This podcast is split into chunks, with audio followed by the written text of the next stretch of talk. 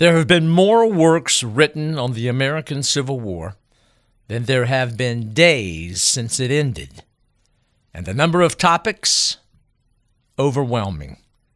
However, one aspect of the military experience has largely been overlooked. Hidden from families and posterity, a topic as timeless as war itself. This episode Sex and the American Civil War. The last five letters of history spell story, and that's exactly how history should be taught. Numbers and dates have no soul. Such presentations fall flat, for history is alive and relevant.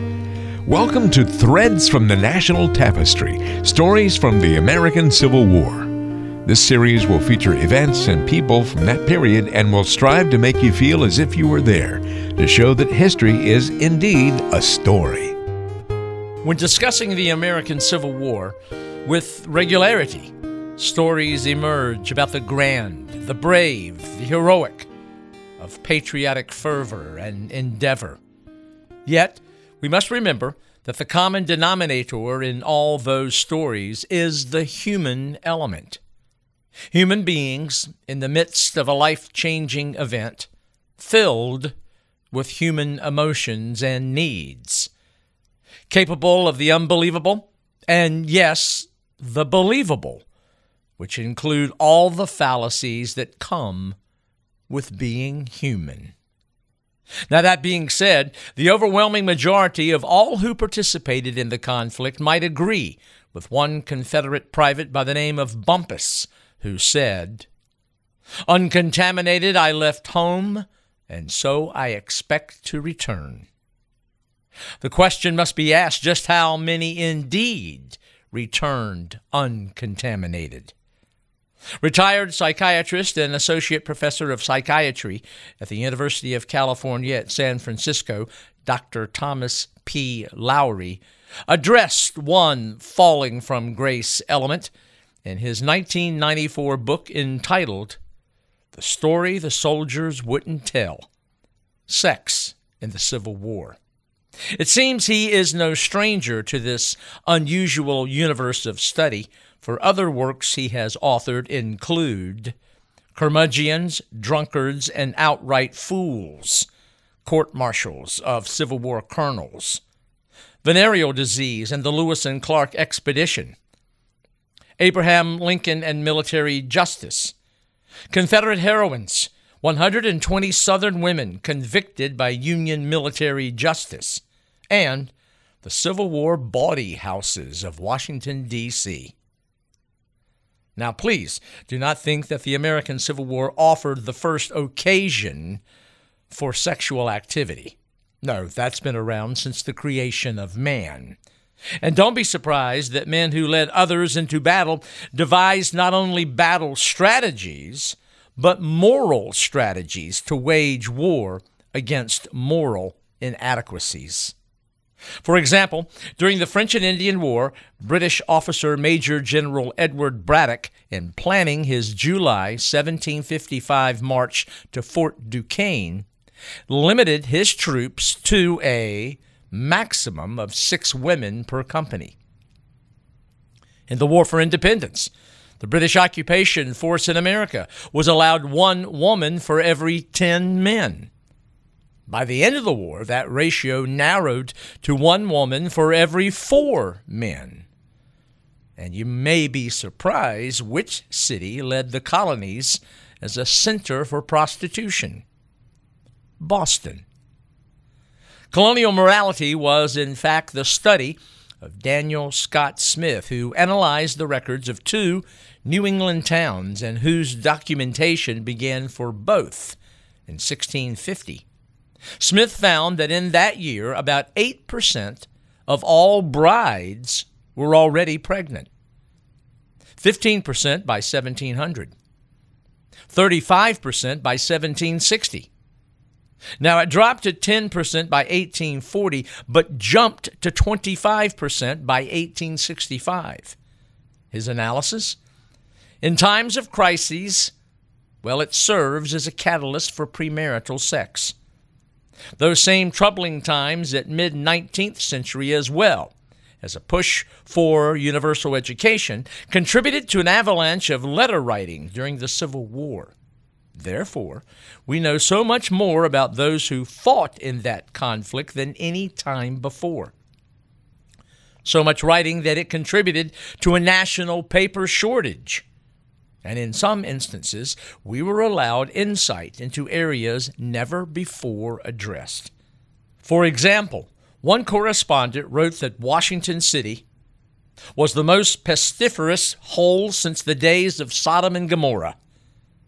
A soldier from New Hampshire in 1864 wrote home to an acquaintance that at City Point, Virginia, we cannot get anything here but fornication, and that is plenty. And not only in letter writing, but in contemporary publications.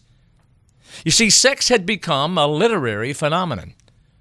Take Irish surgeon William Haynes, who immigrated to New York and published an American edition of the steamy novel Fanny Hill.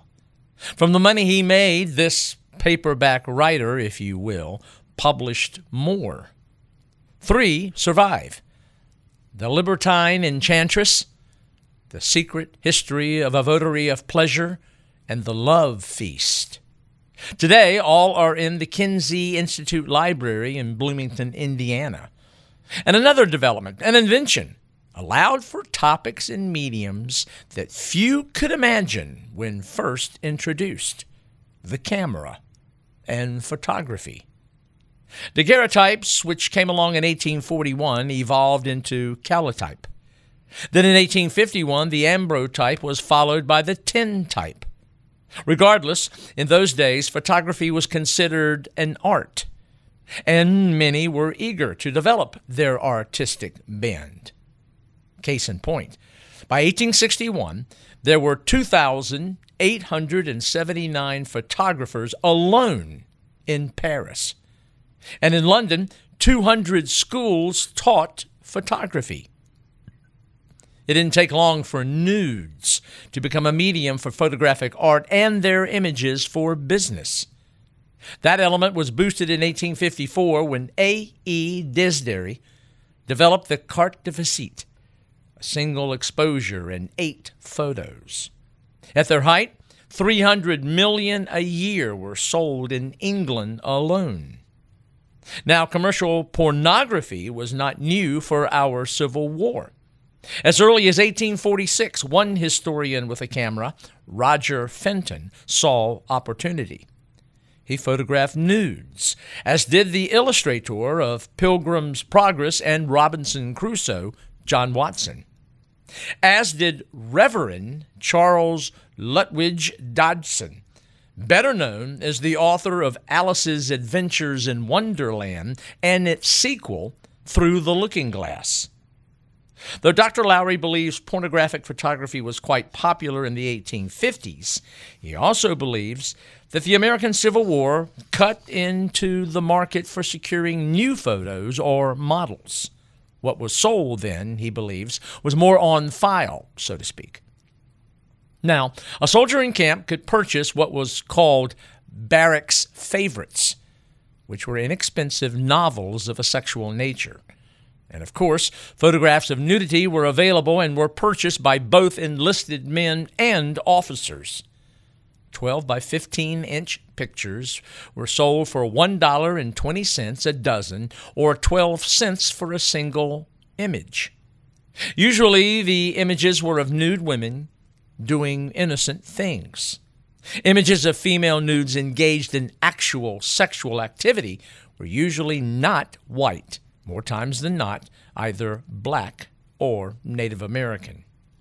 If you did not dare own or carry a pornographic photo on your person, well, there were other options. One, a peep show. And if merely looking at a nude did not suffice, then one had plenty of opportunities to experience firsthand the world's oldest profession. Any major city was wide open and in the North, that meant, in wartime, the nation's capital teemed with bawdy houses filled with prostitutes for every class and range of price. A few words about prostitutes. In 1858, Dr. William Sanger, who practiced in the venereal disease hospital on Blackwell's Island, New York, persuaded some 2,000 prostitutes to complete a questionnaire.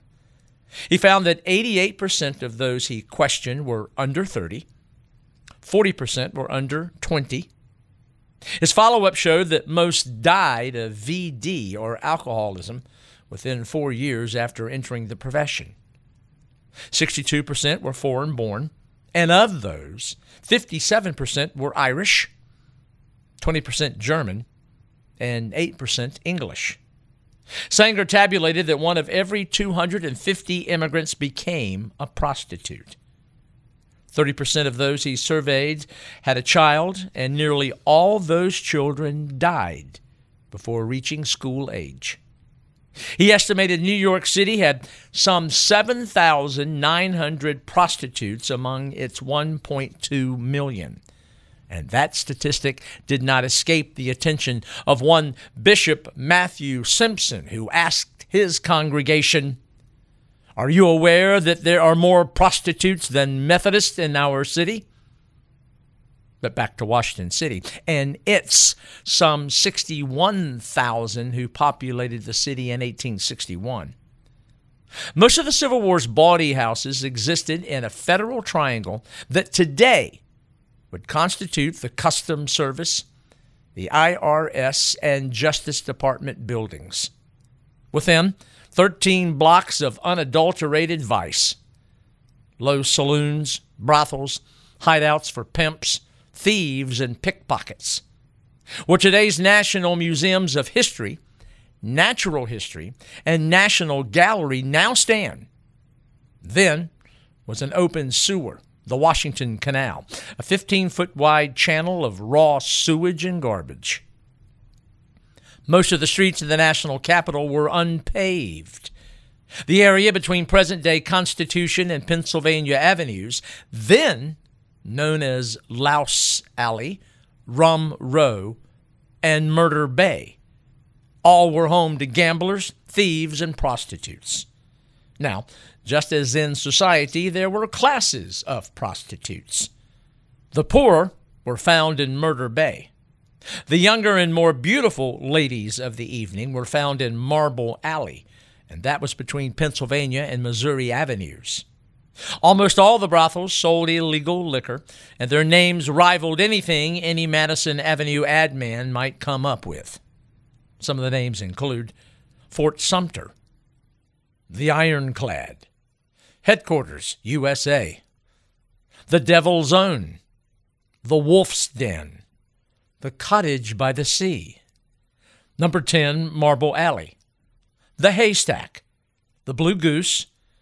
Madam Wilton's Private Residence for Ladies. And Madam Russell's Bake Oven. By 1862, there were some 450 houses. And by 1863, the city had an estimated 5,000 prostitutes, with half working in the Georgetown, Alexandria area. The Provost Guard listed 73 houses along with their addresses and actually raided them. One Union commander in particular tried to get a handle on the dilemma, and that officer may surprise you given his Civil War reputation Joseph Hooker. From the West Point class of 1837, he was known to Mexican ladies during the Mexican War as El Capitan Hermoso. And while we're here, let's clear something up. Though it's a great story, there is no evidence to his name and the origin of the term hooker. In truth, the term had been used as early as 1845. But back to his efforts. Hooker tried to localize the problem and did so by herding many into the Murder Bay area, which then became known as Hooker's Division, or the Division. The area existed until 1914, when Congress finally stepped in and had it demolished. The federal district itself tried to help. The capital formed a police department in 1861. 150 men were to patrol 230 miles of streets and 77 miles of alleys at $1.31 a day. They did get help from the United States Military Provost Guard and even the newly created Secret Service. Now, since the prostitutes not only contributed to moral but military decay, Lafayette Baker of the Secret Service and others came up with an ingenious plan. The ladies in question, called Cyprians, as in pertaining to Cyprus, which was a center for worship of Aphrodite, made up one of the two most ardent nest of secessionists in Washington City. The other secessionist group, interestingly enough, were Episcopalians. Well, officials couldn't do anything about them, but did conspire to deal with the ladies of the evening. Many were herded together and sent south to the Confederacy. I might mention, however, that three months after one such shipment, a few were returned with the accompanying note Sir, I send back to you two strumpets. And speaking of those that returned the goods, in the Confederate capital of Richmond, things were quite similar.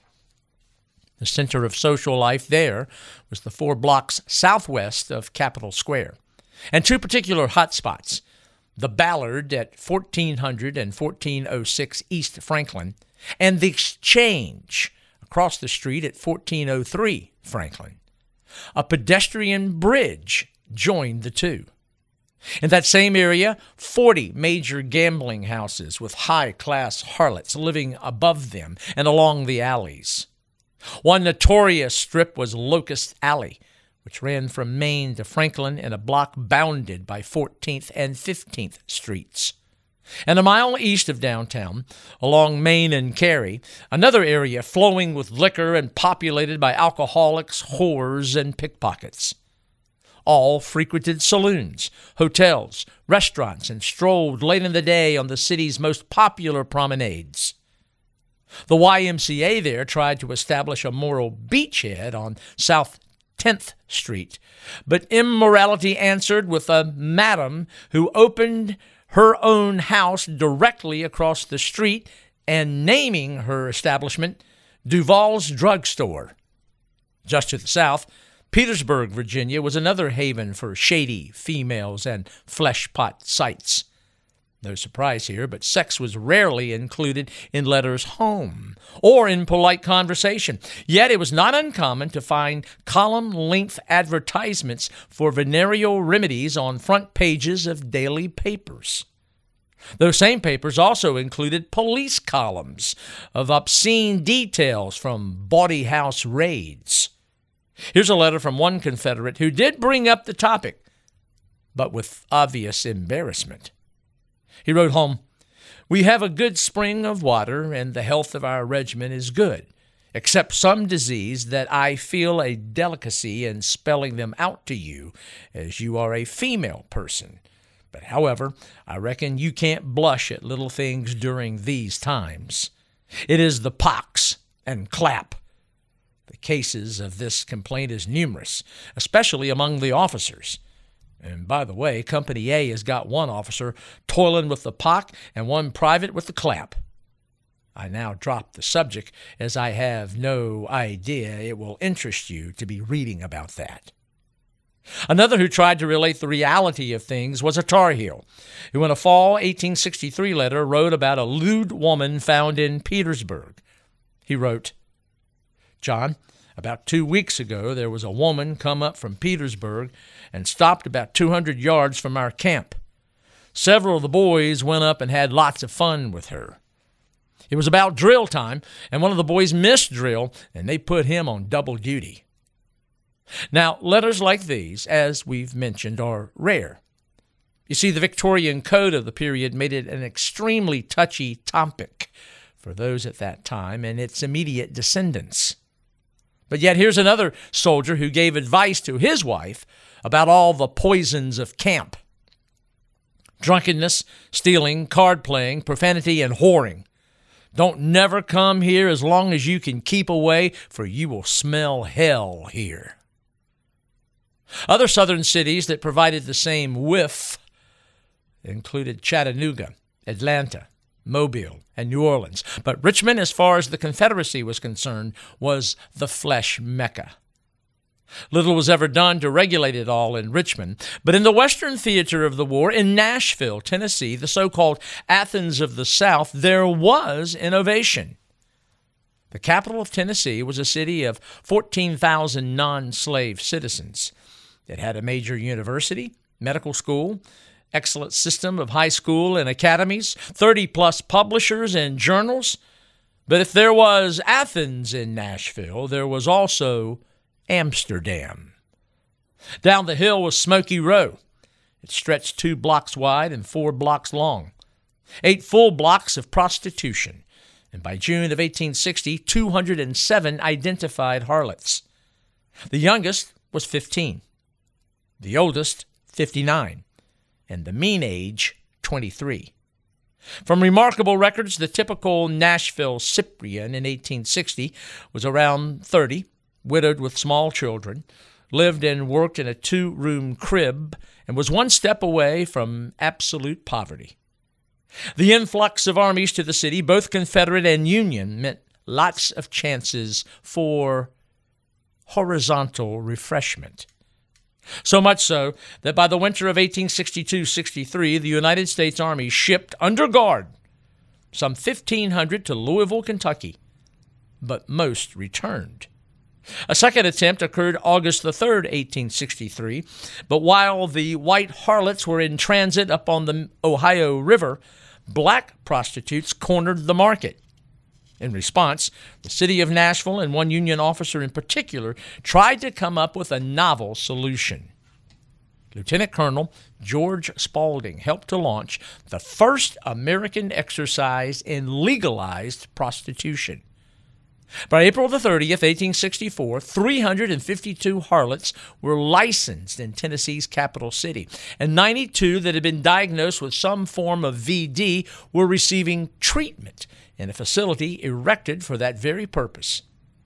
The license recorded name and address and assured that a surgeon duly appointed by a board of examiners had examined each and found them clean. Those examinations were required every week. The city went so far as to construct a hospital to treat those infected, and each licensed harlot paid 50 cents a week for its upkeep.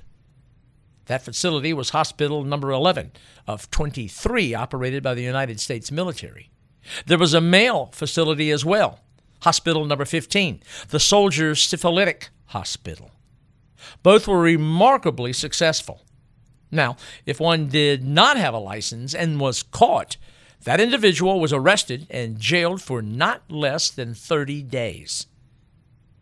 Nashville was not the only city to be innovative.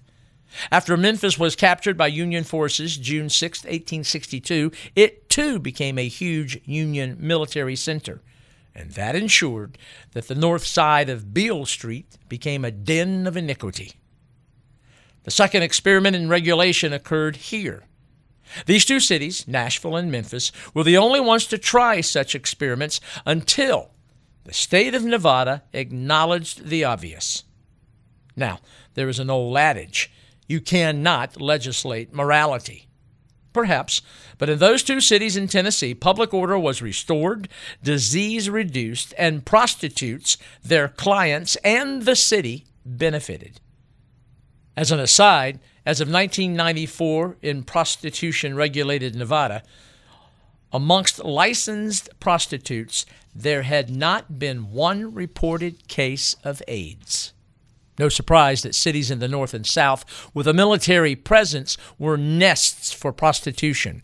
But there was another venue on rivers and waterways where steamboat passengers were 75% male. Some steamboat lines not only arranged for on board prostitutes, but paid their fare. Those plying their avocation were restricted to dine alone, to move about only on certain decks, and were usually assigned to staterooms abaft the side wheels. And on occasion, steamboats were asked to carry curious cargo. In 1863, the newly christened Idaho transported a shipload of harlots from Nashville bound for Louisville. Its captain, John Newcomb, was in charge, and upon his arrival, he learned that Louisville was not about to accept his cargo. So he tried Cincinnati, and that city refused as well. So Newcomb sat on the Idaho with all those ladies for 13 days until finally he received orders to return to Nashville.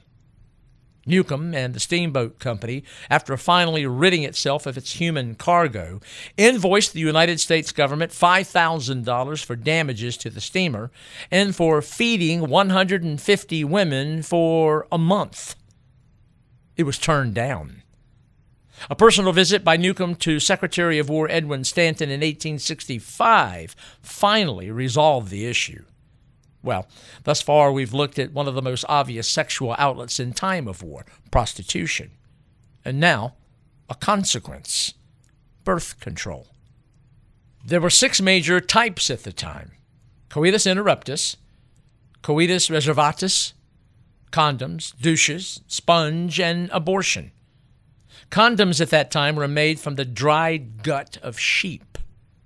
Rubber condoms were not introduced until 1876, and strangely enough, at the Philadelphia World Exposition. Douches were made with alum, zinc, vinegar, or baking soda. Sponges were in great demand by Northern women since most came from the Confederacy's Florida. For abortion, one potion consisted of a mixture of myrrh, aloes, whiskey, sugar, vinegar, iron dust, ivy, and Seneca snake root. In 1840, there was an estimated one abortion for every 30 live births. In 1870, one for every five. And as to birth rates themselves, in 1800, the average American woman gave birth to 7.04 children. In 1900, 3.56. The sharpest drop, interestingly, came in the 1850s. At this point, we should comment on the status of Civil War medicine, the treating of conditions resulting from childbirth, birth control, and sex.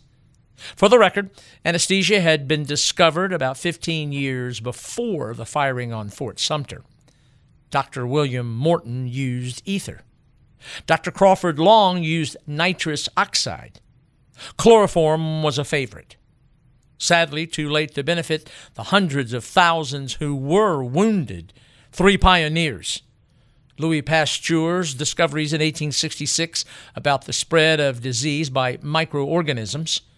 Joseph Lister, who one year later discovered that carbolic spray was effective in protecting wounds from gangrene. Those two discoveries brought a surgical revolution then in 1878, German bacteriologist Robert Koch advanced medical treatment with his discoveries on bacteria's role in wound infection. As to the actual study of medicine and education for prospective doctors, it is interesting to note at that time that Harvard received its first stethoscope in 1868, 30 years after its invention. That institution's first microscope in 1869. To further highlight the woeful conditions for medical training and practice, at the beginning of the American Civil War, the U.S. Army had only 20 thermometers. And those in power did little to rectify the situation. In 1863, the United States Senate refused to spend more than 18 cents a day for food for soldiers in U.S. hospitals. That same year, the House defeated a measure that would have provided trained cooks for the Army. When Dr. William A. Hammond, the Army's Surgeon General, proposed an ambulance corps, that was vetoed by Secretary of War Stanton and then General in Chief Henry Halleck. A dilemma indeed for those in need. Like those suffering from venereal diseases, just as there are the 128 volumes that make up the official records of the War of the Rebellion, there is also a medical and surgical history of the War of the Rebellion. From its content, we know that VD was more prevalent at the first and end of the war. The most likely to fall victim was young, recently recruited, native born, probably away from home for the first time, a non combatant, and stationed near a city. It has been estimated that in the first year of the war, one of every 12 Union soldiers suffered from VD. The annual rate in the United States Army was 82 per 1,000. According to the medical and surgical history, in the Union Army from May 1st, 1861 to June 30th, 1866, there were 73,382 white cases of syphilis and 123 deaths. 6,207 black cases of syphilis, 28 deaths. There were 95,833 white cases of gonorrhea, 6 deaths. 7,060 black cases, 1 death. And there were 13,564 white cases, 7 deaths from orchitis. 990 black cases, 3 deaths. Already noted, one of the two greatest STDs of the period was the Neisseria gonorrhea bacteria. Its symptom painful urethral discharge and the infection of the cervix in women. It wasn't until 1879 when it finally was identified under a microscope, and one had to wait until 1945 for effective treatment. More common and deadly was syphilis, which is caused by the bacteria Treponema pallidum. It was visibly identified in 1905. The first blood test was designed two years later. When first diagnosed, treatment in the 18th century usually consisted of salts of mercury, which prompted a graffiti artist in a London bathroom to write A night with Venus, a lifetime with Mercury. Regardless of century, its primary stage, small, painless ulcers, usually located on the genitals. Several weeks later, the secondary stage, a transient fever and a rash, which would clear up. The patient might feel better for years, but inevitably came the third stage. Infection ate away at the brain, blood vessels, and vital organs. Now, the spirochetes of brain syphilis could be killed, but adding insult to injury, it took a malarial fever to do such a thing. Another issue of sex that has been a hot topic as of late homosexuality. One of the most well known, the nurse and poet, Walt Whitman. The term itself, homosexual, was not introduced until 1895, gay in the 1950s. We have no record of any soldier disciplined for homosexuality, but three pairs of Union sailors were court martialed in 1865. We have only one case of male prostitution that was reported during the war. The Richmond Dispatch reported on May the 13th, 1862, of prostitutes of both sexes openly displaying themselves in carriages and on sidewalks. Walt Whitman wrote on many occasions that so and so slept with me. But one has to be careful with that term during that period of time. For example, it is well known that Lincoln slept with men, most notably Joshua Speed from 1837 to 1841 in Springfield, Illinois.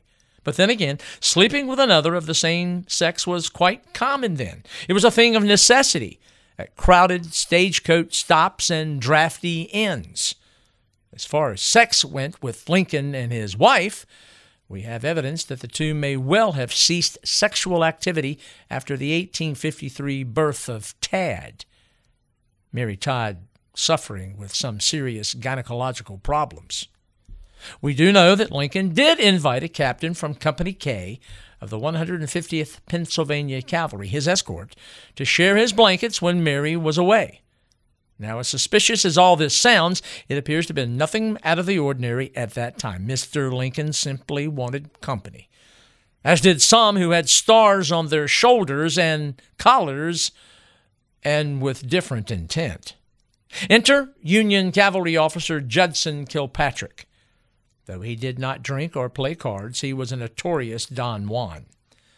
Both Dr. R. Blacknell of Durham Station and James H. Miller of Raleigh testified that Kilpatrick had a woman with him throughout the Carolinas campaign. His lady, an itinerant Southern belle, was nicknamed Charlie.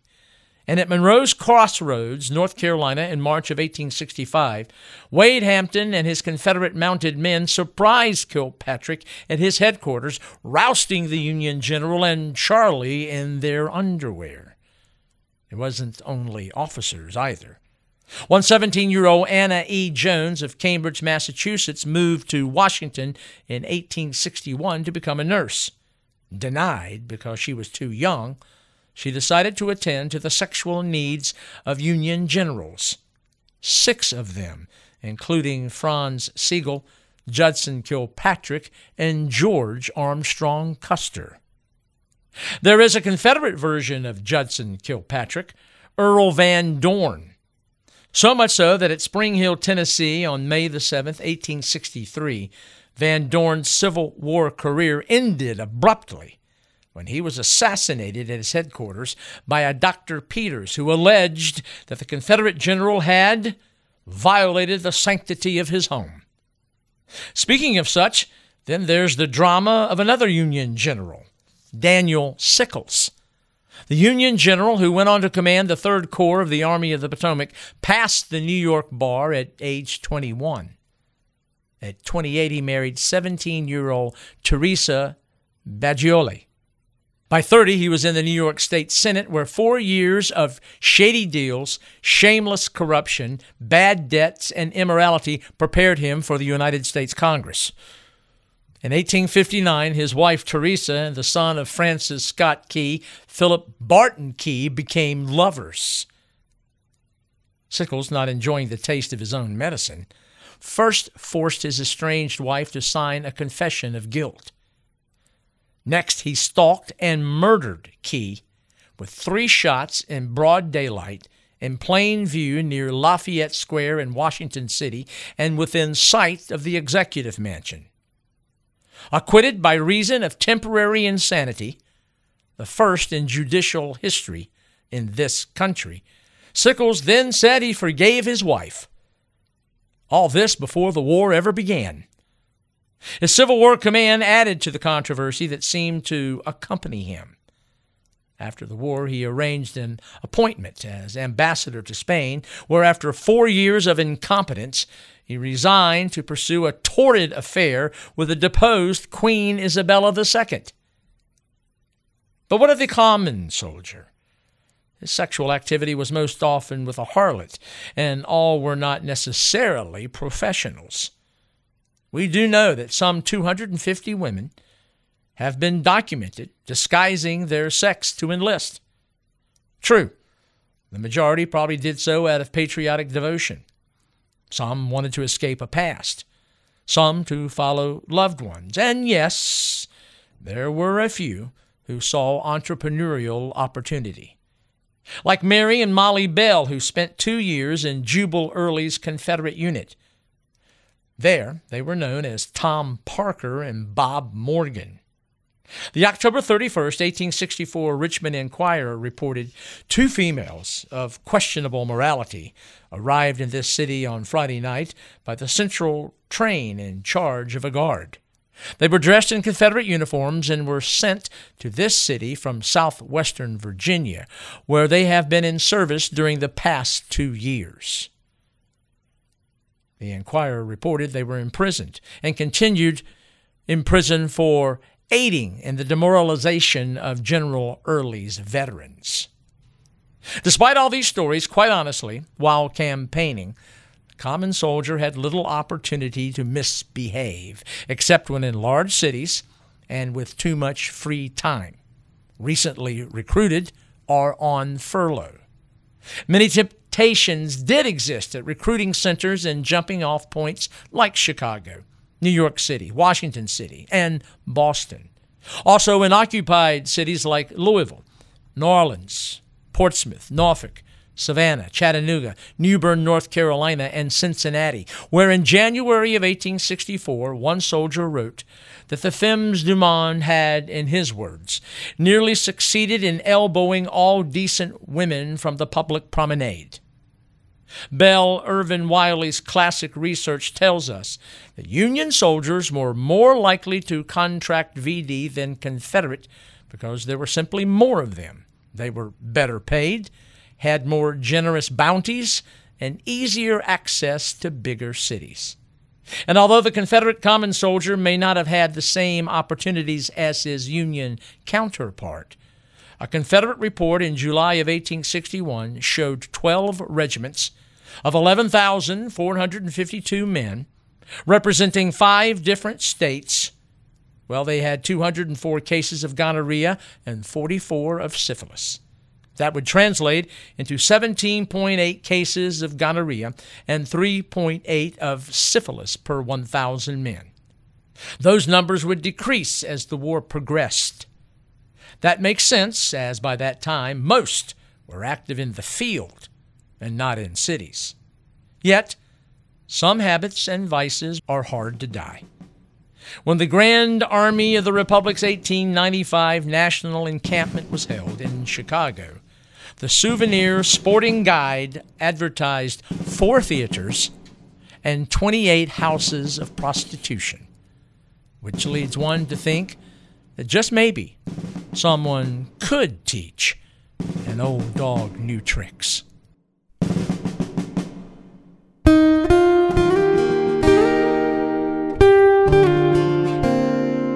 It has been written that Robert E. Lee won so many battles that he lost the war.